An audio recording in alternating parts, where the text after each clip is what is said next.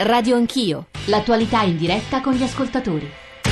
E alle 9.32 riprendiamo la linea dagli studi di Saxarubra, Giorgio Zanchini al microfono, accanto a me Francesco Petrelli, Oxfam Italia e Mostafai Laiubi che è un collega marocchino, caporedattore di Confronti. Eh, gli ascoltatori ci stanno ponendo le domande più diverse, alcune le sentiremo adesso con dei Whatsapp e anche dalla loro eh, viva voce ed è credo anche un fenomeno interessante, rilevante, eh, il, il, fatto che propongano delle strategie perché significa, credo, quanto, quanto gli è, sono attenti e gli è caro questo argomento argomento che stiamo provando a discutere. Siamo ovviamente partiti da quello che ieri è stato deciso o non deciso a Varsavia tra, tra le delegazioni dei ministeri degli interni dei paesi europei e per poi affrontare soprattutto il tema della Libia, che è credo il nodo decisivo di tutto il discorso che stiamo provando a portare avanti. Ripartirei da tre WhatsApp, poi Rocco eh, da Roma e i nostri ospiti qui in studio, poi l'ambasciatore italiano a Tripoli e anche Giorgio Ferrari, che è un giornalista di avvenire appena tornato dalla Libia. Ma partiamo dai WhatsApp.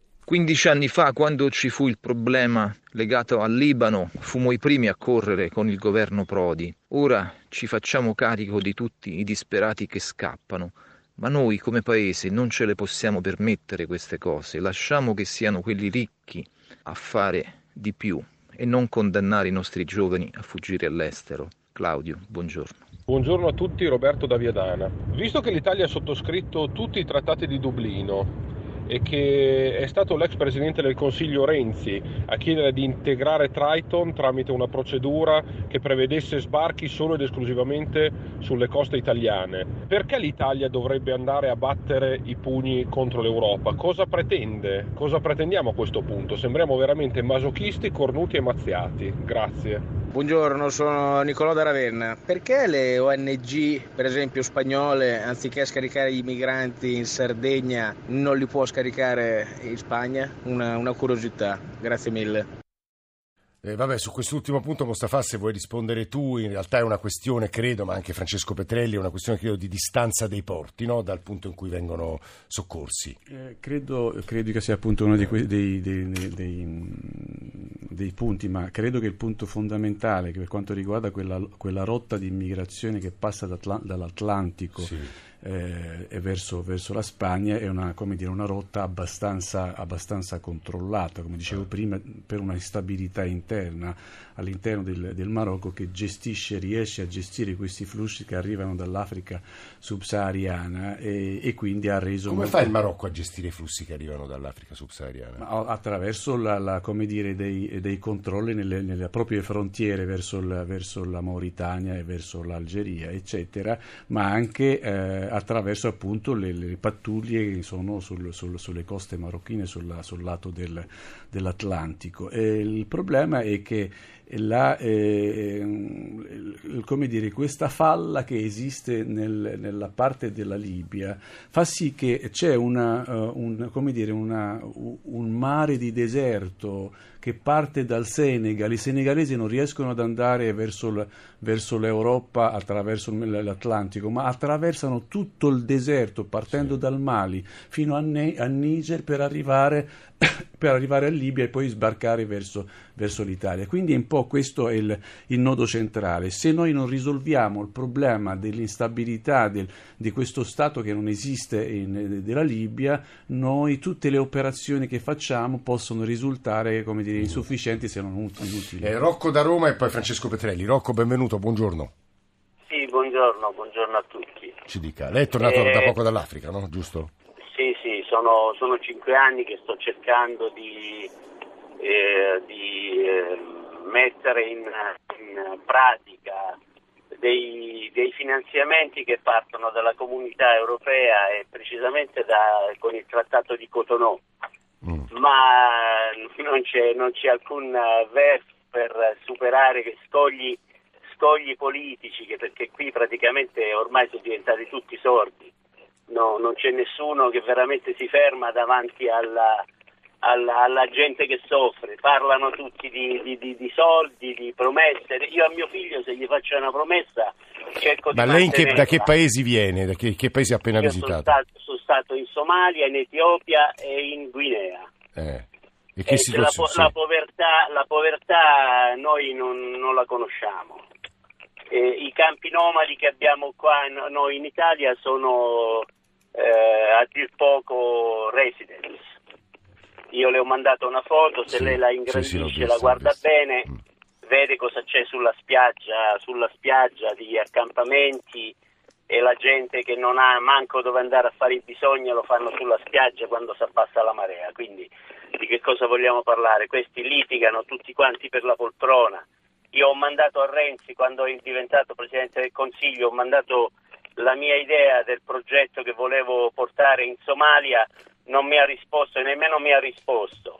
Eh, tanto lui lotta soltanto per farsi gli affari suoi come tutti gli altri. No, la questione, la questione africana, guardi Rocco, noi raccogliamo almeno un paio delle, su- delle sue idee, sollecitazioni e testimonianze, perché lei è appena tornato dall'Africa. Ora, prima di sentire l'ambasciatore italiano a Tripoli, vorrei però dare la parola di nuovo a Francesco Petrelli e Oxfam Italia, che credo voglia dire mille cose, perché, perché sono tanti temi. eh. La prima eh, puntuale perché c'è un accordo che si chiama la Convenzione di Amburgo che chi viene salvato in mare deve essere portato, firmata da tutti i paesi dall'Europa nel 1979, deve essere portato nel porto più vicino sicuro dove de- deve essere ovviamente accudito e deve essere messo in condizione di fare la domanda di asilo.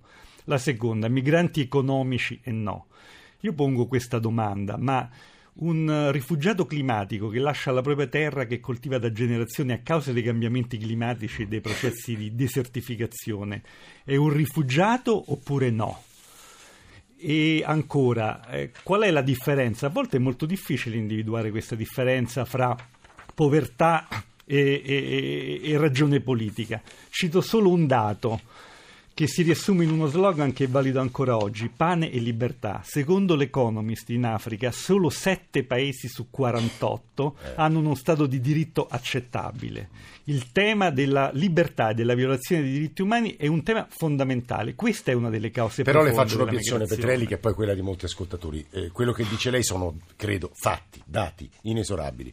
Scrive Renzi nel suo libro vorrei che ci liberassimo da una sorta di senso di colpa e noi non abbiamo il dovere morale di accogliere in Italia tutte le persone che stanno peggio. Se ciò avvenisse sarebbe un, distra- un disastro etico, politico, sociale e alla fine anche economico. Noi non abbiamo il dovere morale di accoglierli, ripetiamocelo, ah, ma abbiamo il dovere morale di aiutarli e di aiutarli davvero a casa loro. Qui c'è quella famosa frase. Lei dice 7 paesi su 48 soltanto hanno delle condizioni di libertà e quindi, se il suo discorso è conseguenziale, tutti coloro che vengono da quegli, dai quei 41 paesi che non hanno quelle condizioni, noi dovremmo in qualche modo accoglierli. Il- però l'Europa, pongo questa questione, forse esploderebbe se facessimo questa cosa. Noi dobbiamo governare un fenomeno che è complicato e non lo dobbiamo semplificare, quindi con pragmatismo. I valori etici sono fondamentali per noi, ma guardate c'è anche una convenienza non nel lungo periodo, nel medio periodo che riguarda noi i nostri figli. La vera sicurezza si costruisce solo creando condizioni migliori di vivibilità, di non essere costretti a lasciare la propria terra e la propria comunità eh, per povertà e guerra, come veniva diciamo, detto, ma anche per fenomeni, come dire, che, che pro- abbiamo prodotto indirettamente anche noi. Questo non significa contrapporre eh, rigettiamoli tutti, accogliamoli tutti, significa con intelligenza utilizzare gli strumenti in modo coerente ed efficace e sono tante leve. La vera sicurezza, lo ripeto ancora, è la sicurezza umana è condivisa. Noi non possiamo essere sicuri se non creiamo condizioni migliori nel medio-breve periodo. Giorgio Ferrari, giornalista inviato di Avvenire, è stato recentissimamente in Libia, ha raccontato in dei pezzi molto belli su Avvenire quello che ha visto, perché in questa trasmissione credo che la- il contributo, se ce n'è uno, che possiamo dare è quello di far parlare chi appunto con i suoi occhi ha toccato con mano, ha usato un'espressione a proposito della Libia eh, che è la seguente, una zattera alla deriva che però non cola a picco. Ferrari, benvenuto, buongiorno. Buongiorno a voi. Perché non cola a picco e che paese hai visto? Ho rivisto un paese purtroppo molto simile a quello che io vidi l'anno successivo alle rivoluzioni. Sì. Io partecipai alla prima a Bengasi, poi a Tripoli, poi venne rimosso in maniera tragica Gheddafi. A un anno di distanza noi avevamo un paese frammentato fra tribù, differenze etniche, differenze religiose, dove il sindaco di Tripoli ammetteva candidamente io non riesco nemmeno a governare il traffico della città. Ora che sono passati sei anni, la situazione in alcune fa- in- per alcune ragioni potrebbe anche essere migliorata, ma sostanzialmente no- noi non possiamo annoverare la Libia, per esempio, fra quei sette paesi Eh. che godono di un, un qualche e stato di diritto. diciamo. Assolutamente no. Anzi, addirittura diciamo che il paradosso di questa zattera che sta in piedi avviene perché è talmente diffusa l'illegalità, soprattutto l'illegalità economica, che solo il concorso della Banca Nazionale della Libia e della, uh, della, dell'Agenzia Libica del Petrolio, insomma l'ENI, Petro, il, il NOSPE della Libia, consente di pagare i, che funzionano però Giorgio che funzionano, funzionano es- esattamente. Attenzione funzionano fino a un certo punto. Allora la banca eroga gli emolumenti per il pubblico impiego che è molto diffuso in Libia l'ente petrolifero sa di dover subire continui furti continui taglieggiamati ci sono addirittura delle zone sulla linea Balbia quella strada che abbiamo costruito noi italiani nel 1900, dalla colonizzazione in poi, che va dalla Tunisia all'Egitto, dove addirittura ogni 20 km c'è un posto di blocco di una milizia non meglio dove ti taglieggiano. Dove taglieggiano, dove si deve passare. Qui noi abbiamo le due grandi entità territoriali di un tempo, la Tripolitania, che ha un governo sostenuto dall'ONU, come sapete, e la Cirenaica, che ne ha un altro, con l'uomo forte Haftar, il quale è sostenuto invece da Egitto, Arabia Saudita e anche Russia. Quindi abbiamo due nazioni. Ne abbiamo una terza che è sotto, che è il Fezzan, sì. che è ingovernabile. Ah. Però in realtà è un mercato ricchissimo. Nel Fezzan passa tutto. Armi, droga, traffico di organi, ospedali ambulanti. Scusa sport. Giorgio, i migranti passano dal Fezzan, perdona l'ignoranza. I migranti, evidentemente quelli che vengono dal Chad e dalla Mauritania, passano da lì e già anche lì per esempio c'è tutta una serie di, di, eh, dire, di, di step economici. Si pagano 25 euro a quelli del Fezzan solo per il passaggio. Questo lo fa anche il, il, mercante di, di, il, mercante di, migranti, non solo vengono derubati di tutto, lo stesso mercante deve pagare come se fosse un casello autostradale, ne paga uno nel Fezzan, ne paga uno un po' più in alto, ne paga uno quando arrivano sulle coste.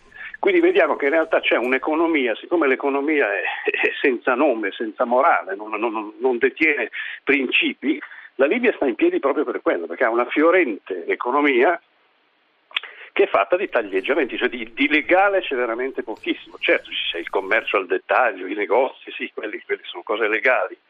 E questo è il miracolo misterioso. Ed è per questo che non è una nuova Somalia, questo tu scrivi, no? Io scrivo che non è una nuova Somalia perché non è arrivata a quel punto di caos tale da rendere assolutamente impraticabile poter attraversare una strada. Io, Giorgio, in certe condizioni... Eh, Giorgio Ferrari a venire eh, ha, ci ha eh, aiutato con, un, con, i suoi occhi a descrivere quello che lui ha visto in Libia l'altro giorno, giovedì scorso, Domenico Quirico ha fatto un quadro veramente fosco, l'ha sentito eh, tra l'altro Francesco Petrelli e mi diceva l'ha sentito con le sue orecchie trasmissione, era anche lui impressionato, lo dico perché ci sta ascoltando il nostro rappresentante a Tripoli, cioè il, il nostro ambasciatore che è Giuseppe Perrone. Ambasciatore, buongiorno e benvenuto.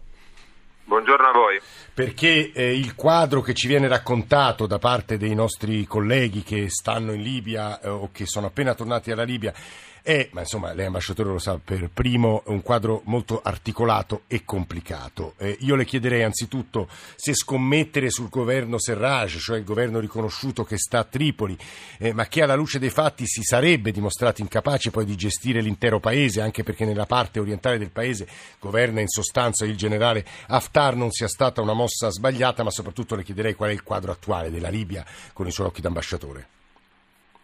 Sì, io non ho sentito la vostra conversazione sì. precedente, ma ehm, sicuramente c'è un'economia connivente al traffico dei migranti che è una cosa che è eh, profondamente destabilizzante eh, anche per la Libia.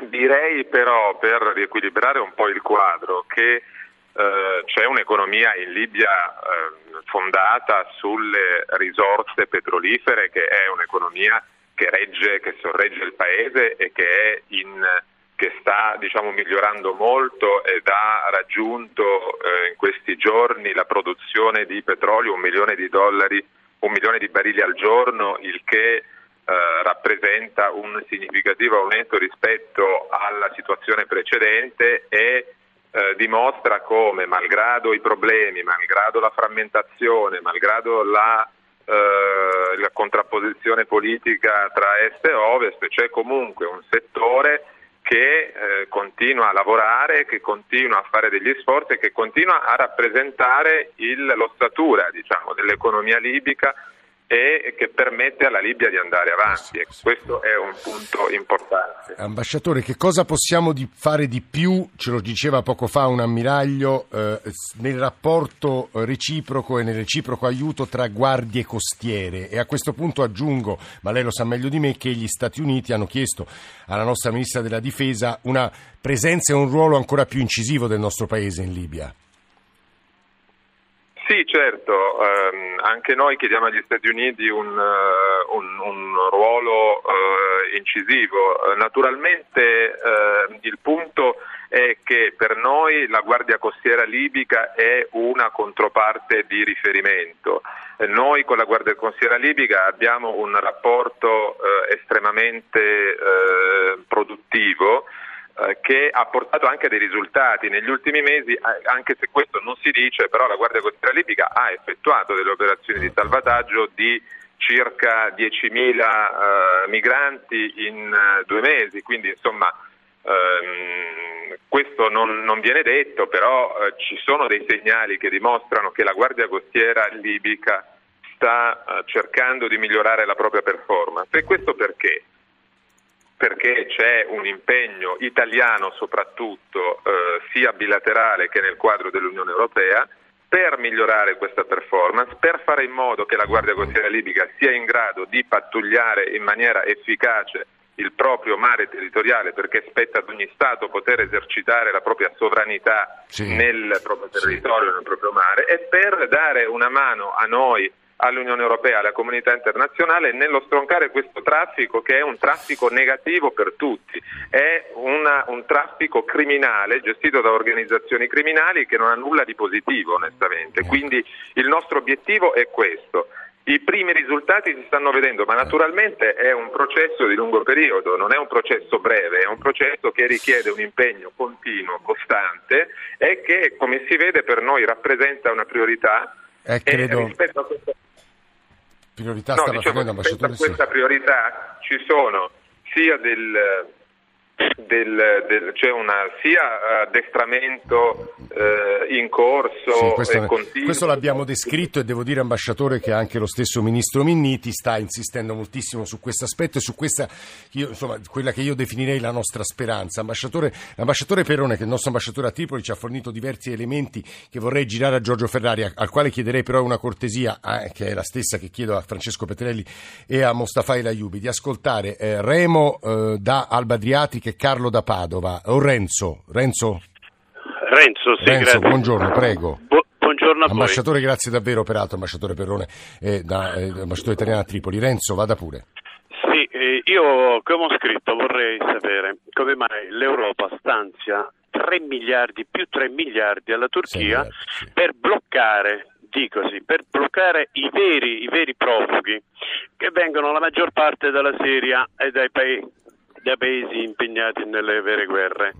E come mai invece l'Italia, la stessa Europa, concede semplicemente da 90 milioni, 90 milioni per sobbaccarci tutti questi che poi eh, alla fin fine bisogna vedere quanti veramente sono profughi o quanti cioè, richiedenti asilo. Sì, po- pochissimi soldi, ecco, questa è stata, ecco, guarda, devo dire Renzo, una delle polemiche molto circolanti tra chi ci scrive, la toccheremo, proviamo a rispondere anche se mancano pochissimi minuti. Carlo da Padova, buongiorno anche a lei. Buongiorno, buongiorno.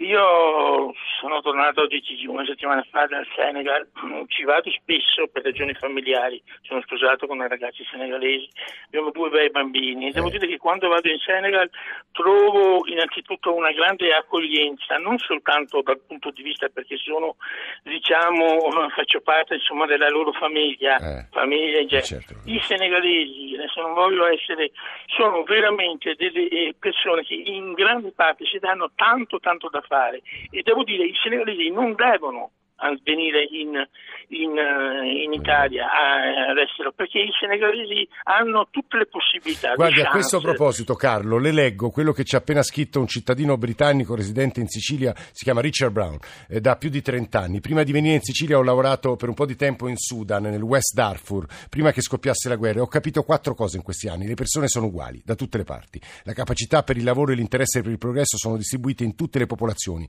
In Lombardia, come a Palermo, come in Africa, ci sono i capaci e gli incapaci, i laboriosi e i pigri. Le opportunità non sono uguali, co- così come non sono uguali i governi, né le infrastrutture a disposizione. Dis- la disponibilità delle opportunità per i capaci, ai noi, non dipende dagli individui e dalle loro scelte, ma da un puro caso geografico, ossia da dove si nasce. Alcuni parlavano male dei meridionali quando sono arrivati in Sicilia, esattamente come alcuni parlano male degli africani o dei migranti più in generale ora. Parlare male non aiuta a capire. La situazione in Sicilia è andata migliorando solo quando e nella misura eh, che in Sicilia scompare il clientelismo e il malaffare e al contrario quando cresce il controllo del territorio da parte di uno Stato democratico controllato da libertà di pensieri, di parola e di stampa. Devo dire, il pragmatismo britannico non fa una grinza. Francesco Petrelli. Eh.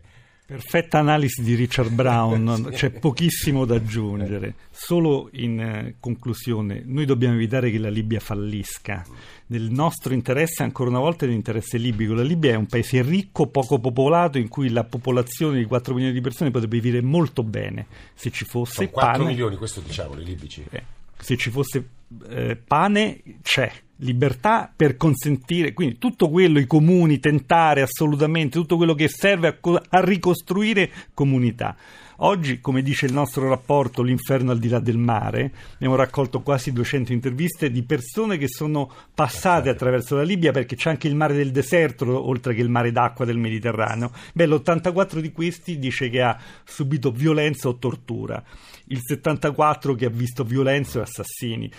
Allora, cioè, questo è il quadro. Quindi dovremmo eh, noi controllare come europei. Questo è il quadro in cui eh. noi dovremmo assumerci ovviamente una responsabilità che, lo ripeto, è nel nostro interesse. L'idea di sicurezza comune ai tempi dell'equilibrio nucleare è valido oggi nel mondo globalizzato. Francesco Petrelli, Oxfam Italia, Giorgio Ferrari, scusami se ti lascio pochi secondi, volevo poi far salutare anche, lasciare l'ultima parola a Mustafa. Eh, Giorgio Ferrari.